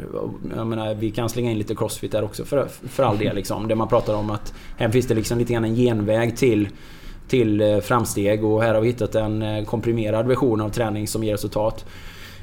Man läser exempelvis en artikel som Eh, som publicerades i Dagens Nyheter för ungefär en vecka sedan då, av Karin Boys eh, på vetenskapssidan. Jag tycker hon är väldigt duktig och skriver väldigt bra annars då. Men rubriken i hennes artikel är ju då när två minuter av träning räcker. Mm. När två minuter av träning räcker. Och då har man ju liksom verkligen missat... Då har man verkligen missat eh, målet tycker jag i hur man försöker beskriva saker. Därför att om du bara ska köra ett... Om du bara ska köra en enda Tabata-intervall på fyra minuter så förutsätter, för, för, förutsätter ju det för det första att du värmer upp ordentligt. För vem sätter sig på en cykel och bara drar iväg 170% av VO2 max det första man gör? Nej, Då får det... man ju gå och lägga sig sen. Ja. ja, eller och kanske få ligga på sjukhus. Ja, ja precis. Så det är ju ingen som någonsin skulle rekommendera det. Eller det, då har man ju, det, det, vore ju, det vore ju rent förkastligt att göra va. Så det kräver ju en... Och så är det ju för alla, och även framförallt seriösa idrottsmän. Man gör ju en lång uppvärmning för att kunna, för att kunna pressa ut så mycket. Så vi pratar ju om kanske 20-30 minuters uppvärmning innan du är redo att gå på max. Så då har du ju 20-30 minuters låg medelintensiv motion innan du är redo att köra Tabata. I sammanhanget ju. Så är det. Och sen vill du ha lite grann nedvarvning. För att inte tala om om du ska köra två eller tre eller fyra sådana intervaller då. Då är vi ändå uppe på en timmes träning minst. Så att det här, när två minuter av träning räcker, ja men... Det är bara bullshit. Det finns liksom ingen... Då, då, då kör man inte Tabata. Då har man så här, Då har man gjort något annat. Då har man ägnat sig åt någon form av hemmasnickrad medelintensiv fartleksintervall bara så här. Vad är ens två minuter av träning? Nej, vad är ens två minuter det av finns träning? inte. Nej. Vi har ju knappt kommit upp i arbete. Alltså, nej, men vi, vi... Det tar ju två minuter att tänka att man ska träna. Ja, men vad skulle det vara liksom? Och, eller, och man kan ju se olika varianter av sådana träningspass folk kör när de säger så här, men jag kör, eh, kör ett sånt här set av eh, jumping jacks och eh, burpees. burpees och armhävningar. Och lounges. Men även ja. där är ju, är ju fullständigt förkastligt att, att, att, eh, vad ska man säga, att bara dra på det utan ja, någon slags dra... uppvärmning? Ja, men precis. Ja. Det, det, är ju, det är ju exakt det som är problemet i sammanhanget då. Att, att allt det här är ju... Och även när man, när man läser riktiga Tabatapass så är ju det är ju... Det är ju den aktiva intervalltiden. Ja visst, du kanske hamnar på två minuter. Men det gör det ju inte. Det hamnar ju åtminstone på tre minuter om man kör en fyra minuter. Men, men eh, det blir liksom att man... Man vill verkligen ställa in liksom en, en magic bullet här i sammanhanget. Och det är ju ett sätt att verkligen eh, lura folk och det går ju helt i hand med hela det här med genvägsmentaliteten kring träning då. Så vill man skruva den några extra, några extra varv då. Och det är ju ett bra sätt att göra människor desillusionerade tycker jag på. Mm. Sen, sen tycker jag konceptet som sådant är ju bra. Jag tycker ju det är, alltså Tabata-intervaller eller eh, den typen av intervaller och man kan göra det på ett relativt eh, växla in det med annan träning, an, annan träning är ju väldigt effektivt. Det är ju absolut en del av ett, av ett eh, kvalificerat träningsprogram. Och man har alla andra komponenter också i sammanhanget liksom. Och så. Eh, men, men idrottsmän tränar ju så ändå. Om du tar någon som, du tar en, någon som simmar. Eh, Adam Paulsson liksom som eh, slog svenskt rekord på 400 medley. Här nu på universiaden liksom. Han kanske kör ett simpass på två och en halv timme. Och han har garanterat tre eller fyra set som motsvarar Tabata. Han har garanterat set som är 4 68 minuter långa. Flera stycken som är på, av, på, av, på max eller över max V2 liksom. Mm. På ett två och ett halvt timmars pass. Utan att för den skull liksom labla det som ett Tabata-träningspass då. Ja. Därför att det är helheten runt om som också bidrar och som krävs och som absolut förutsätts för att man ska eh, ja, få ett helhetsresultat i det. Ja just det. Ja, nu är ju simning en träningsform som ja, som i stort sett är intervallträning. Alltid. Ja precis. Eh, men även andra idrottsmän har väl säkert sådana pass som de lägger in i sina vanliga träningsprogram. Liksom. Definitivt. Mm. Och eh, och jag skulle vilja säga att ska man träna Tabata eller ska man verkligen göra det på riktigt och köra så, så tycker jag framförallt att det är, det är ju testcykel som är skonsamt. Det kan man ju köra på hårt med väldigt låg skaderisk. Eh, skierg funkar ju också säkert. Jag pratade med Erik Wikström igår. Som sa att han, eh, han kunde köra lite liknande serier på samma sätt också då. Mm. Men också då lång, lång uppvär eller uppvärmning och och så äh, återhämtning och man kör två, två eller tre set naturligtvis då. Eh, simning funkar ju faktiskt kanonbra. Mm. Det är ju många hyfsat ja, många hyfsade motionärer som kan lägga en 25 på 20 sekunder. Eller man får vara en hyggligt duktig simmare men där skulle man ju då kunna simma 25 med start 30 eller liknande.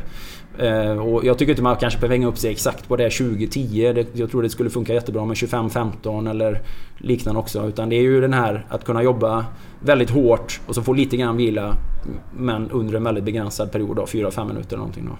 Just det. Sammanhanget då. Ja. Det, det är ju grejen. Löpning däremot, det tycker jag ju är för de flesta helt förkastligt. Att springa, att springa Tabata. Ja, att springa Tabata. Därför att det, det, det, är alldeles, det är alldeles för stor skaderisk. Ja.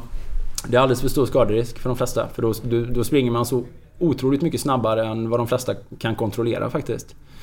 Eh, och det Om skulle, man ska upp på den eh, nivån av... Eh, ja, ja. men om du, är, om du är en motionär som springer milen på 50 minuter säger vi.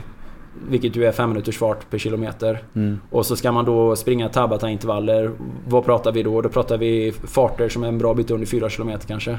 Ja, det tror jag. Ja, eller ännu snabbare. Mm. Det är, alltså, vi pratar ju nästan om ruscher. Eller hur? och- ja, om man ska upp på 170% av VO2 max. Då Ja. får man ju springa på liksom. Plus att inom, 20, inom varje halvminut så ska man göra igångdrag, ska man göra start-stopp också. Alltså typ så här, man ska komma upp i fart och man ska komma ner i fart. Mm. Upp i fart, ner i fart. Då. Så det är ju ett jättebra sätt att skada sig på. Och det är ju typiskt det som många motionärer sen kan relatera till efteråt och säga ja, det gick, men det gick jättebra i, i början. Men sen, eller så här, det, det gick jättebra ända tills jag gick sönder.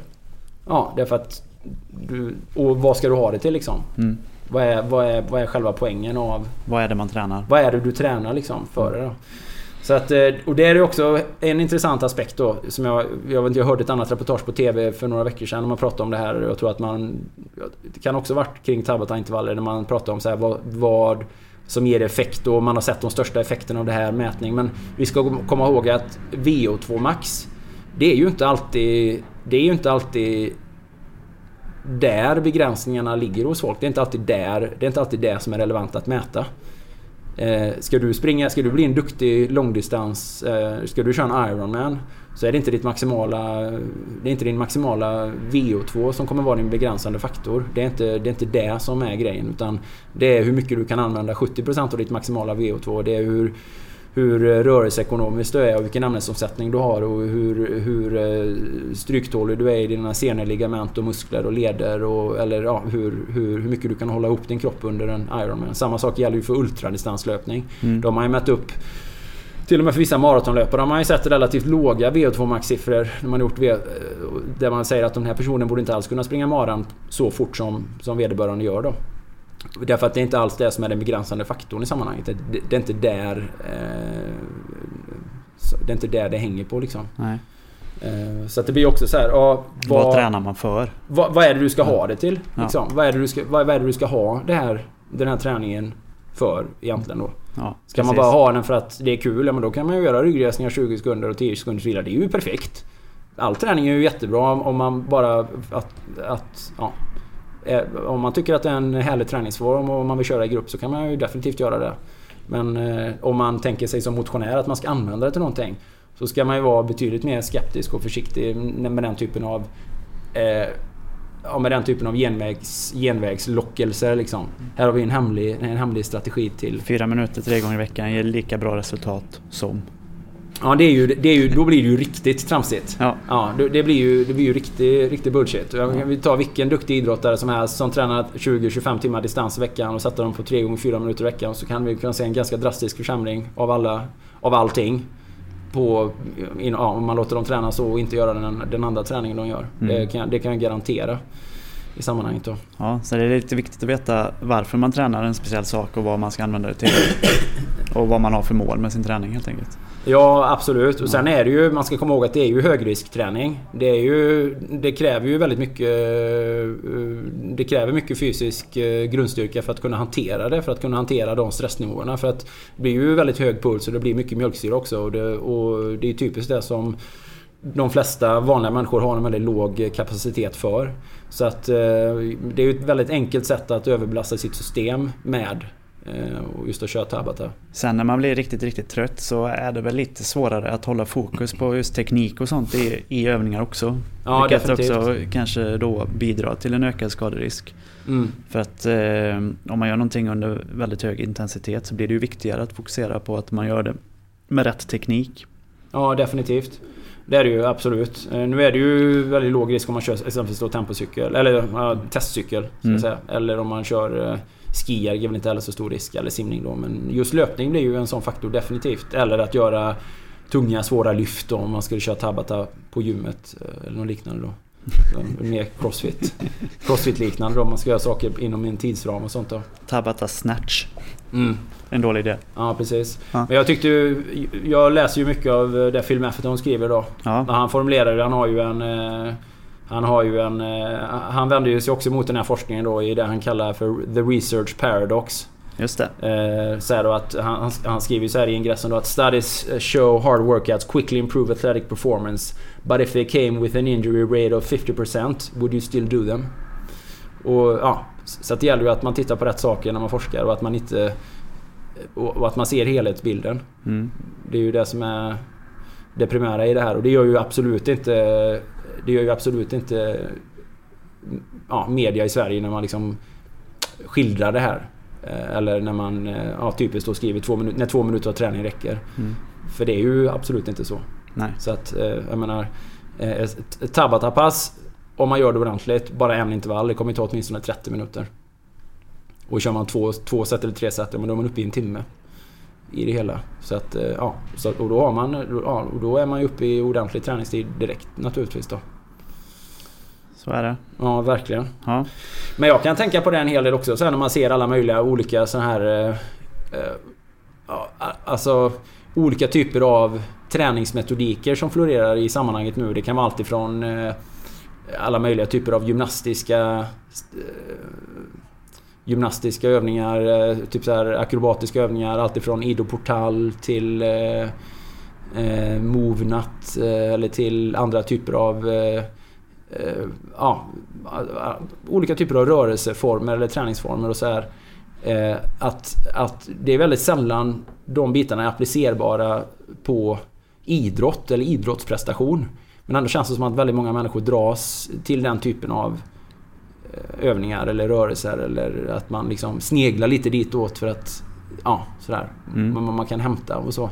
Och eh, eh, idrott bygger väldigt mycket på att man blir bra på det man tränar. Och man ska träna det man ska bli bra på helt enkelt. Just det. Ja. Ja. Eh, ja, det är kanske... Akrobatiska övningar kanske inte alltid... Eh, Nej men man ska, måste verkligen skilja på det som handlar om att bara utveckla en generell fysik kanske. mm, Eller en generell färdighet. Exempelvis att stå på händer. Mm, Vilket ju man ser folk göra på Instagram hela tiden egentligen. då. Ja. Eh, och eh, skilja det ifrån faktiskt då idrottslig utveckling. Om det nu är det man är intresserad av. Om man nu ska köra klassikern eller om man ska springa maraton eller om man ska simma 100 fritt eller om man ska eh, köra Vasaloppet snabbt eller om man ska...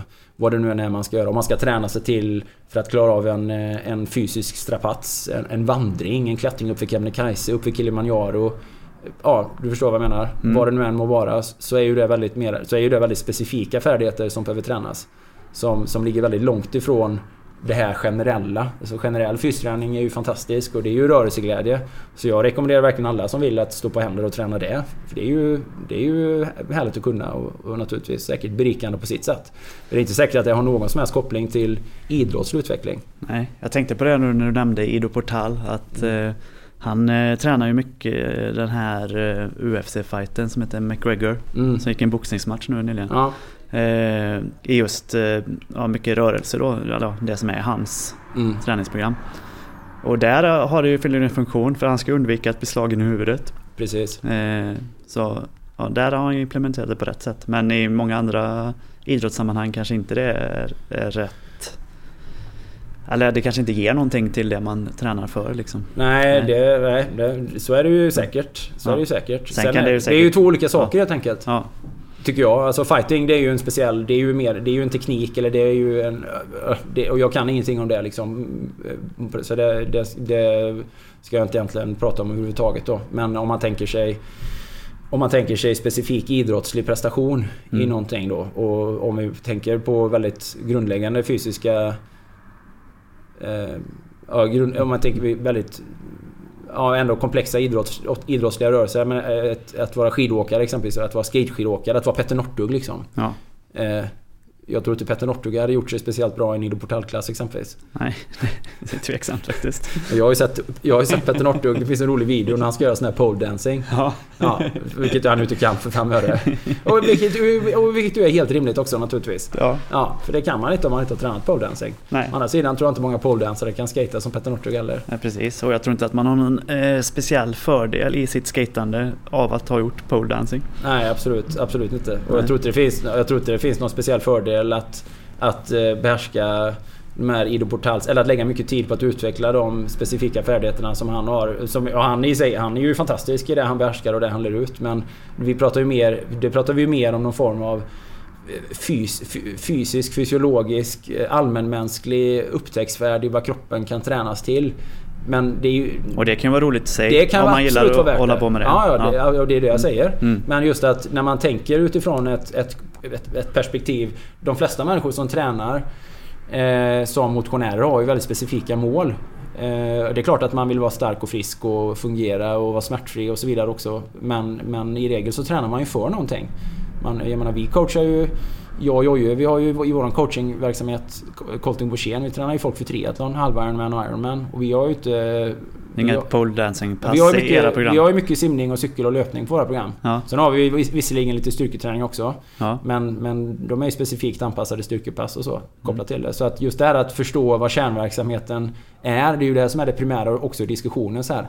Allt ifrån då när Tabata, Tabata eh, attraktionen kring liksom genvägsbiten här. Åh, jag kan träna...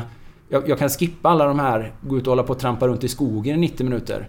Som, som ju tar himla mycket tid. Men även, ja, men det, även, ja, det är ju härligt och, och sådär men det kanske är onödigt. Jag har ju den här fyra minuters metoden jag kan köra nu istället va. Eller hur? Ja, ja att, man, att man fattar att, eh, att man tränar för det man ska bli bra i helt enkelt. Att springa långt, ja, ska man bli bra på att springa långt då kommer det att krävas en hel del lång löpning helt enkelt.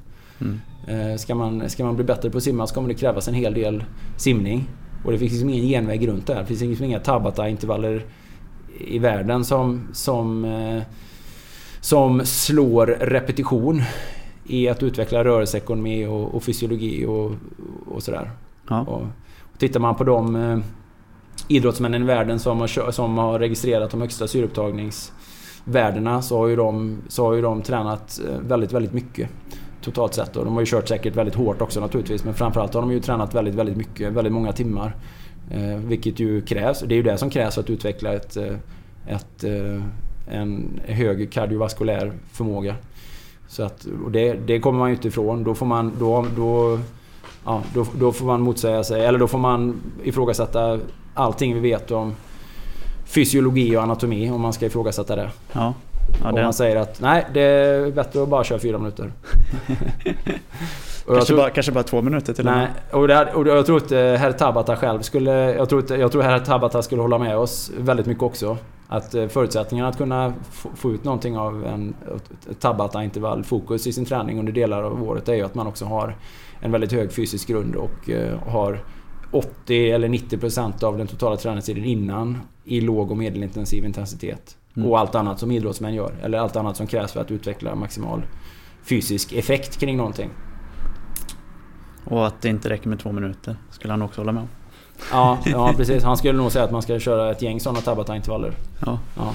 Han var ju lite generad faktiskt att, han, att hans... Eh, att hans eh, väldigt anspråkslösa eh, forskning ändå i det här då, eller väldigt så här, Han hade liksom ingen tanke att det här skulle bli någonting som kom att påverka träning, tränings och fitnessvärlden Nej. på det sättet. Så han var, han var nästan så här lite generad över det. Ja, han sa det. Han blygsamt japansk.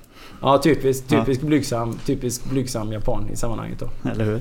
Ja. Ja, vad... Så vi säger så här. Kör, kör gärna hårda intervaller men kör dem tryggt och säkert och, och kör dem definitivt inte för ofta. Och värma upp ordentligt. Värm upp ordentligt och tro inte att eh, två minuter räcker och knappast eh, fyra minuter heller. Eh, ja, all träning är ju bättre än ingen träning men eh, om man blir skadad av det då... Ja, det är ju inget vidare. Eh, och om man, om man ska inte sätta sin... Man ska inte sätta sin förhoppning till någonting som i många sammanhang är en... Är lite fake news stämpel på faktiskt. Och om man, som jag då, har ett specifikt mål. Mm. Så träna specifikt för det. Om du ska åka Vasaloppet ja. Ja, Så, så skulle jag rekommendera dig att träna mycket mer än att köra 20 sekunder på 10 av på din skijärg. ja.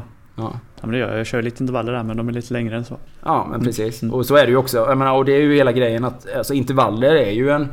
Är ju en och har varit väldigt, väldigt länge en, en stapel...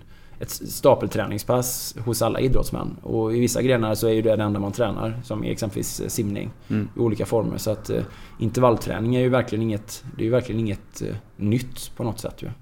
Så eh, jag tycker inte man ska låsa sig vid eh, eh, för mycket dogmer och eh, trender helt enkelt. Utan det finns utrymme för alla möjliga former av eh, intervaller och sådär. Jag gillar ju verkligen det här som jag kallar för kontrollerade intervaller och det tycker jag är verkligen underskattat också. Vad är det då?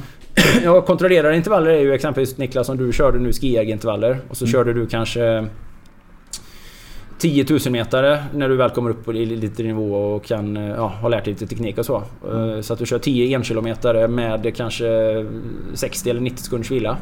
Och så kör du dem inte hårdare än att du ska kunna köra sista intervallen lika bra som första. Mm. Eh, Det innebär att du får ju absolut inte gå för hårt i början.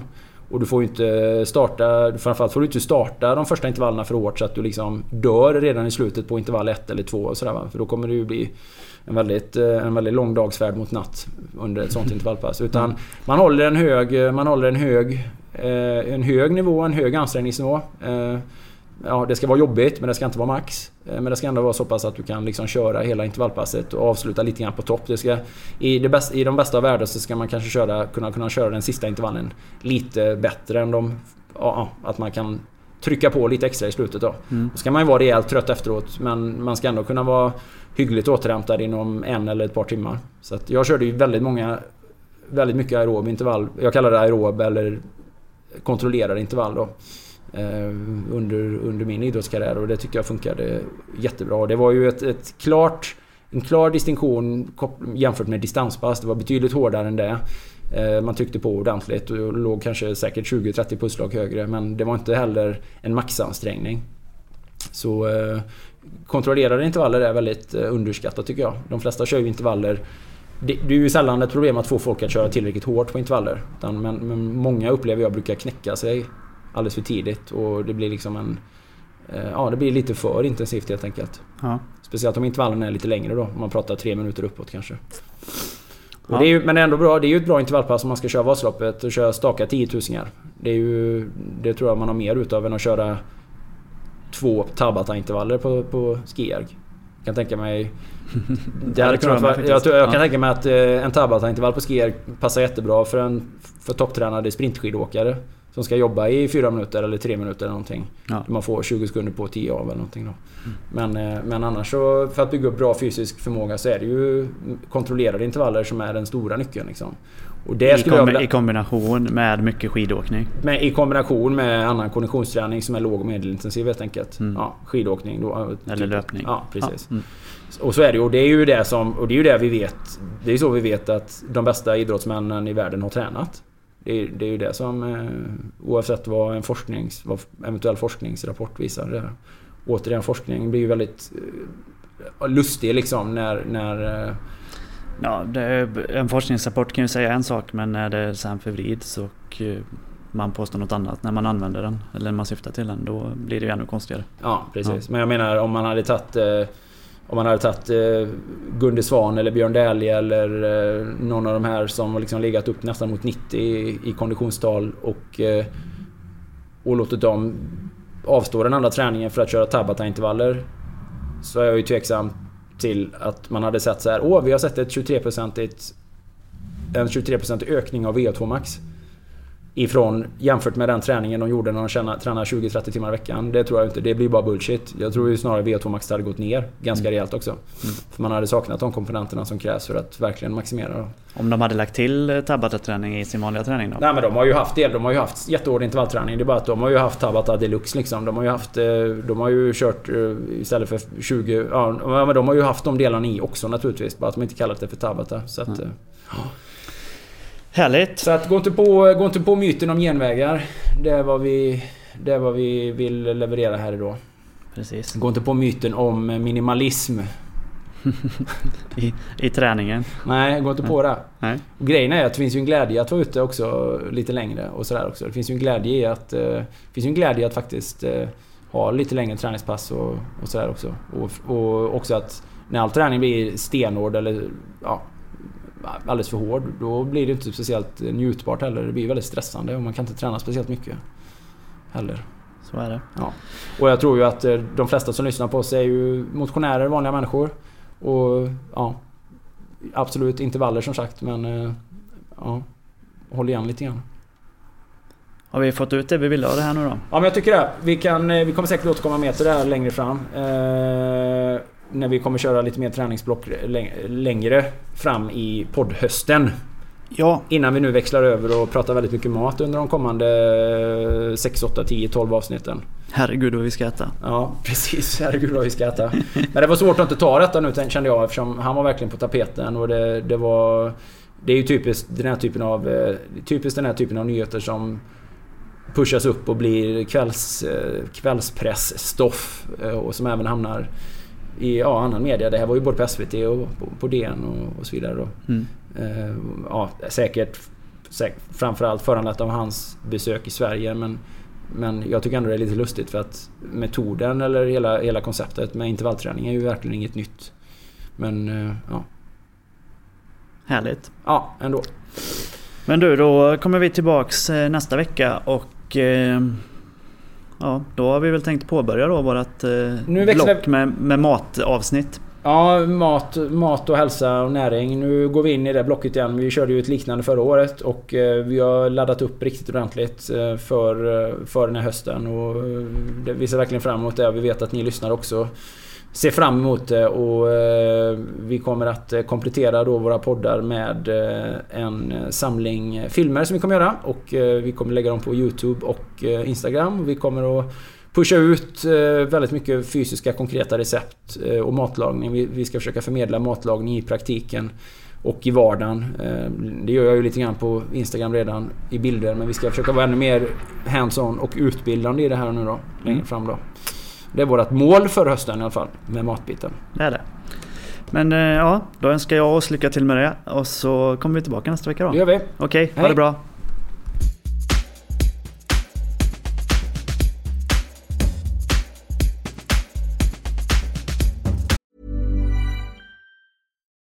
Botox Cosmetic, out toxin A, FDA approved for over 20 years. So, talk to your specialist to see if Botox Cosmetic is right for you. For full prescribing information, including boxed warning, visit BotoxCosmetic.com or call 877-351-0300. Remember to ask for Botox Cosmetic by name. To see for yourself and learn more, visit BotoxCosmetic.com. That's BotoxCosmetic.com. As humans, we're naturally driven by the search for better. But when it comes to hiring, the best way to search for a candidate isn't to search at all. Don't search, match with Indeed. When I was looking to hire someone, it was so slow and overwhelming. I wish I had used Indeed. If you need to hire, you need Indeed. Indeed is your matching and hiring platform with over 350 million global monthly visitors, according to Indeed data, and a matching engine that helps you find quality candidates fast. Ditch the busy work. Use Indeed for scheduling, screening, and messaging so you can connect with candidates faster. And Indeed doesn't just help you hire faster. 93% of employers agree Indeed delivers the highest quality matches compared to other job sites, according to a recent Indeed survey. And listeners of this show will get a $75 sponsored job credit to get your jobs more visibility at Indeed.com slash podcast. That's Indeed.com slash podcast. Terms and conditions apply.